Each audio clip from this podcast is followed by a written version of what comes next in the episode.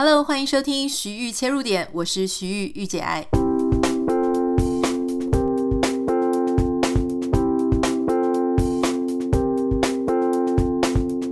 Hello，欢迎收听今天的节目。今天要跟大家分享一个非常好看的韩剧。如果你最近也不太知道看什么啊、这一部就是吴庸武的女主角朴恩斌她的最新作品《无人岛的 Diva》。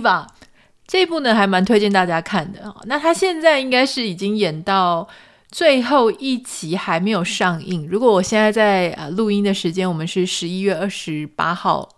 美国时间，所以二十九号台湾时间。但不用担心，因为十二月二号它的最新一集、最后一集第十二集就会上映了。这个影片呢，在 Netflix 上面居然被归类为就是迷你影集，可事实上它也没有很迷你啦。一般来说，我们听迷你影集好像什么两集啊到五集之间，但是这个韩剧它十二集，十二集如果以跟其他韩剧来比呢，也许就略微比较精简一点。可是我觉得像这种温馨的小品，十二集的长度其实差不多，就是每一集都有一些肉，然后你会看得蛮开心的，速度很快。那像我先生跟我们之前有一点痛定思痛，因为之前花很多时间在看韩剧嘛，但后来因为呃种种原因，就是我这一阵子在加强英文，所以好一段时间，大概有半年以上，我都没有在看韩剧。那我先生是因为觉得看韩剧非常花时间啊，所以他也是觉得说他应该要振作，不能晚上下班回来都在家里看韩剧，所以我们就有一段时间没看。那但是因为看到是禹英禑朴恩斌演的，然后我们就想说啊，那给他一个机会。刚好前一阵子是感恩节的假期，我们拿起来看，就一看呢，立刻就着迷。好，因为这我觉得韩剧真的蛮厉害，或者说这一部真的也还蛮特别的。第一个它是温馨小品，所以如果你没有很想看什么复仇剧啊、狗血剧啊，这一部 OK 啊，很欢乐、轻松、诙谐。第二个很有趣的事情是他的人物设定哦，他的中文名字叫做无人岛的 Diva。你可能会想说，诶，那是不是女主角叫做 Diva？然后还想说，是不是台语很像 Diva？不是，就是这个 Diva 呢，它这个词是意思就是女歌手，而且是专门在讲说那些在歌剧啊或是音乐领域表现非常突出的。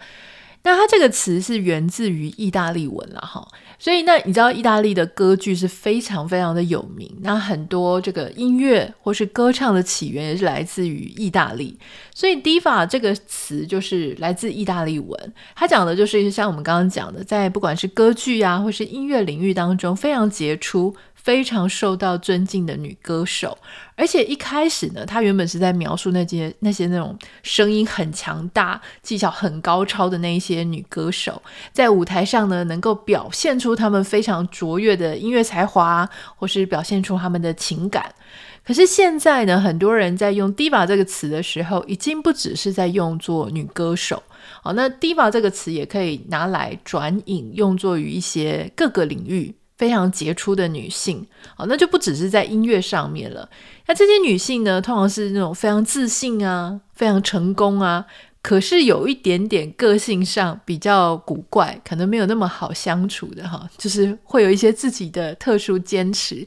所以这个 diva 这个词呢，呃，如果你仔细去探究，它其实跟这部戏里面朴恩斌他所演的那个女性角色非常的像。她在里面叫做徐慕荷。那为什么这样子的一部片会跟无人岛有关系？我觉得，因为也不想给大家爆太多雷啦。虽然我知道已经很多人在看这部剧了哈，我在推荐给大家给朋友的时候，朋友就说有啊有啊，已经看过了。我想说哦，原来我也不是第一波，可是还好，我知道还是有一些人没看，所以我们就不要讲过多的内容，我们就讲第一集会出现的略略略略的一点点内容就好了，就是。在这个故事里面呢，一开始就是有一对高中生，一个男生跟一个女生。那这个高中的男生跟女生呢，他们因为种种原因，所以跟家里处的都不是很好，就很想要离开他们所居住的那个乡下的岛屿。那个岛叫做春森岛，好像是一个杜撰的岛屿啦，名称。那他们就很想要从那个岛离开，有一些原因啊，这个原因我就不多讲。那他们想要离开呢，所以有一天他们两个就约好，就说要去搭船。那很有趣的事情是呢，他们两个有什么共通点？为什么一定要去搭船到首尔去呢？原因是因为这个女生她是一个当时一个女偶像。呃，叫做尹兰珠的一个非常大的粉丝，然后他就参加这个女歌手他们所办的粉丝歌唱大赛之类的，然后结果哎，这个男同学就帮他录影。然后他就去投这种粉丝歌唱比赛，没有想到居然非常杰出。哦，所以这个女歌手的经纪公司经纪人就很想要见一下她这个粉丝，所以他们就因为这样子的机会，就想说要搭船搭去首首尔，就想说也许有一天她自己就可以变成像这个女歌手一样红啊，顺便她也可以看到她朝思暮想、非常热爱的偶像尹兰珠。那就在这个船要开到首尔的过程当中，发生了一连串非常戏剧性的变化，导致这个女孩子她就在无人岛上自己住了十五年。那我觉得很有趣的事情是，哇，在看这部片之前，我还真不知道原来韩国是有无人岛的。呃，可是这个片呢，他就告诉你说有哦，韩国有无人岛，而且它有。两千多个，好，这实际的数字呢，应该是两千八百七十六个。根据维基百科上面的数字，有人的岛屿是三千三百五十八个，无人岛是两千八百七十六个。所以你可以知道说，其实韩国它是一个各个大大小小的岛屿所组成的。我们如果看世界地图的话，你可能看不到这些小小的岛屿。世界地图因为版面有限嘛，哈，所以。其实我们认知的世界地图，以为每一个国家它都是完整的。事实上，很多国家它是非常碎裂的小岛所组成的。那它的腹地里面，就是它的海域里面的那些无人岛，都算是它的。可是因为无人岛有一些真的很小，就像我之前跟大家分享过，说我之前住在挪威奥斯陆的时候，我在平常就会搭船去他们的一些小岛上，很多小岛就真的是。你可能骑个脚踏车三十分钟就环完一圈，或是一个小时环完一圈，就非常小的岛。那些小的岛呢？如果说有被稍微开发的话，就是船只会有固定的船只到那个岛，哦就把人放在那边看一下历史遗迹啦，享受一下它的森林啦，或者去那边充电一下。像北欧人，他们就非常的喜欢在周末的时候就会跑到岛屿上。我们就会背着一个登山包包，然后里面装一些必要的物资啊、水啊、书啊，好，然后一些简单的干粮杂粮。那时候我听一些朋友讲说，他们就是非常的流行，周末的时候就跑到小岛上搭一个帐篷，或者有一个小木屋。小木屋里面可能没有先进的厕所，也没有电，也没有网路，可是，在那边他们可以有短暂的回归。自然在山林里面，在森林里面充电的那种感觉，他们觉得人不可以无时无刻的都跟你的现代建筑或是现代生活方式绑在一起，因为人毕竟还是自然的一部分，所以人是需要去回到自然去充电的。因为他们有这样的想法啊，所以他们周末的时候呢，他们就会非常享受这样的过程。其实我是非常赞同的，因为我觉得人啊。我们常常都会忘记自己其实也是动物，或者自己也是生物的一环。我们都以为说啊，我们就在都市丛林里面，我们也看不到树，看不到花，看不到其他的动物，好像都是自然的。因为我们生长在非常城市、非常现代化、高度现代化的呃地方跟环境，所以你以为那些一切都是自然的。你可以想象，如果有一只小鸡、有一只小牛、一只小猪，它从小就是长在那种被圈养。哦，就是在一个非常人工饲养的环境里面，他眼前所看到的就是栅栏，他看到的就是只有他的铜柴，他看不到其他的动物，他看不到山，看不到水，看不到海，看不到湖，那他就会觉得这个世界就是长这个样子，对不对？直到有一天他有机会，他回到比较放牧的环境，他回到一个属于大自然的环境里面，也许也没有人饲养他了，他必须自己找食物来吃，在这样的时候，他才发现啊。原来世界这么大，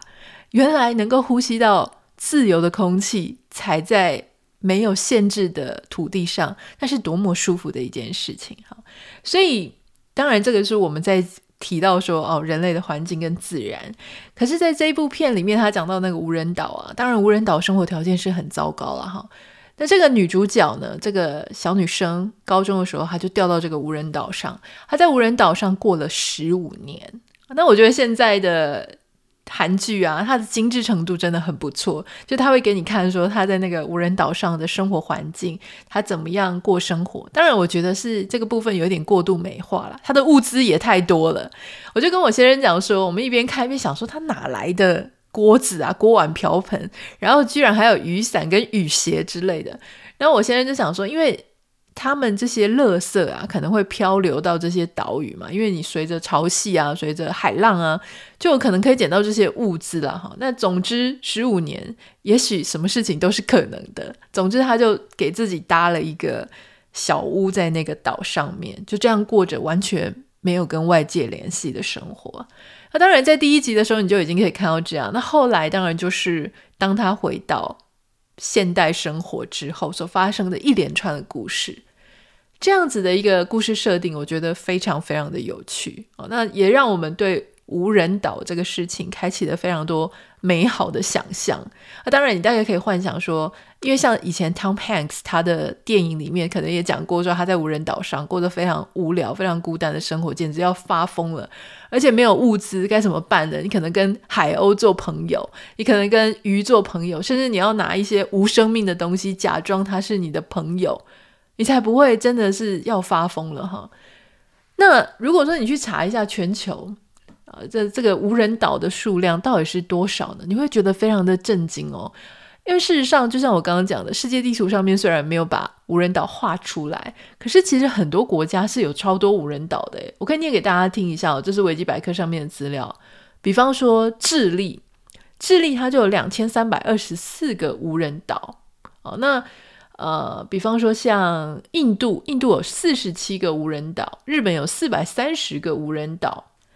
那菲律宾呢有两千个无人岛，南韩刚刚讲过两千八百七十六个无人岛，让我最震惊的是美国居然有一万个无人岛哦，那根据我所查的资料呢，说这一万个里面有非常多是聚集在阿拉斯加那个部分，所以那边有非常非常多小小的岛屿。哦，那可能也不太适合居住，因为那边的环境气候上面比较极端一点嘛，哈，所以很少人会真的在那边居住或生活。那光是像瑞典，瑞典其实有九百八十四个无人岛，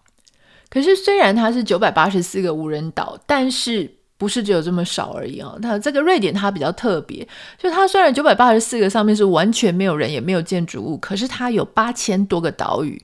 是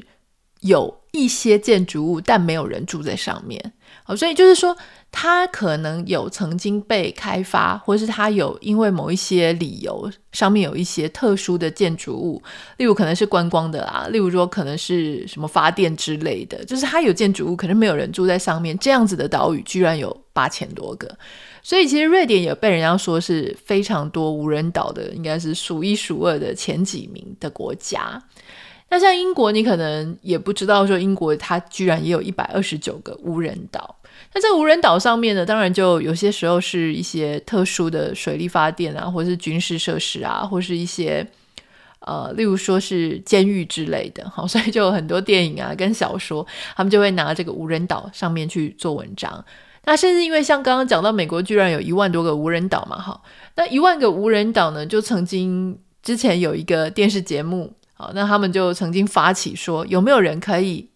他们挑一个岛，哦，挑个无人岛，有没有人可以住在这个无人岛上面三十天？我让你带水，我让你带食物，哦，那但是你不可以带手机，你可以带书，就是有水、有基本的干粮跟有书，就这样子让你过三十天。如果你可以做到的话，他就会发这个。台币大概一百二十万元的奖金给你。那如果你觉得你需要带一只宠物的话呢，你就要扣掉你的奖金，要扣掉三十万台币啊。就是说你带一只宠物三十天的话，你要扣三十万台币。那你可能就会有点挣扎，想说：哎，如果这样子，我住在那边三十天，我不带一只狗，我大概就可以拿一百二十万。但我如果带一只狗，我就只能拿九十万。如果是你的话，第一个，你觉得你可以在这样子的无人岛上待三十天吗？好，它当然是有遮风避雨基本的一个地方，但就是要一个人三十天，还是说你会想要带一只狗啊？但是少三十万，不知道大家会怎么选呢？我自己认为，就算我是非常的 introvert，我非常内向型，我几乎是可以不用跟人家相处，但我觉得至少我可能还是需要带一只狗。可是带一只狗的话呢，可能就还要带它的饲料跟它的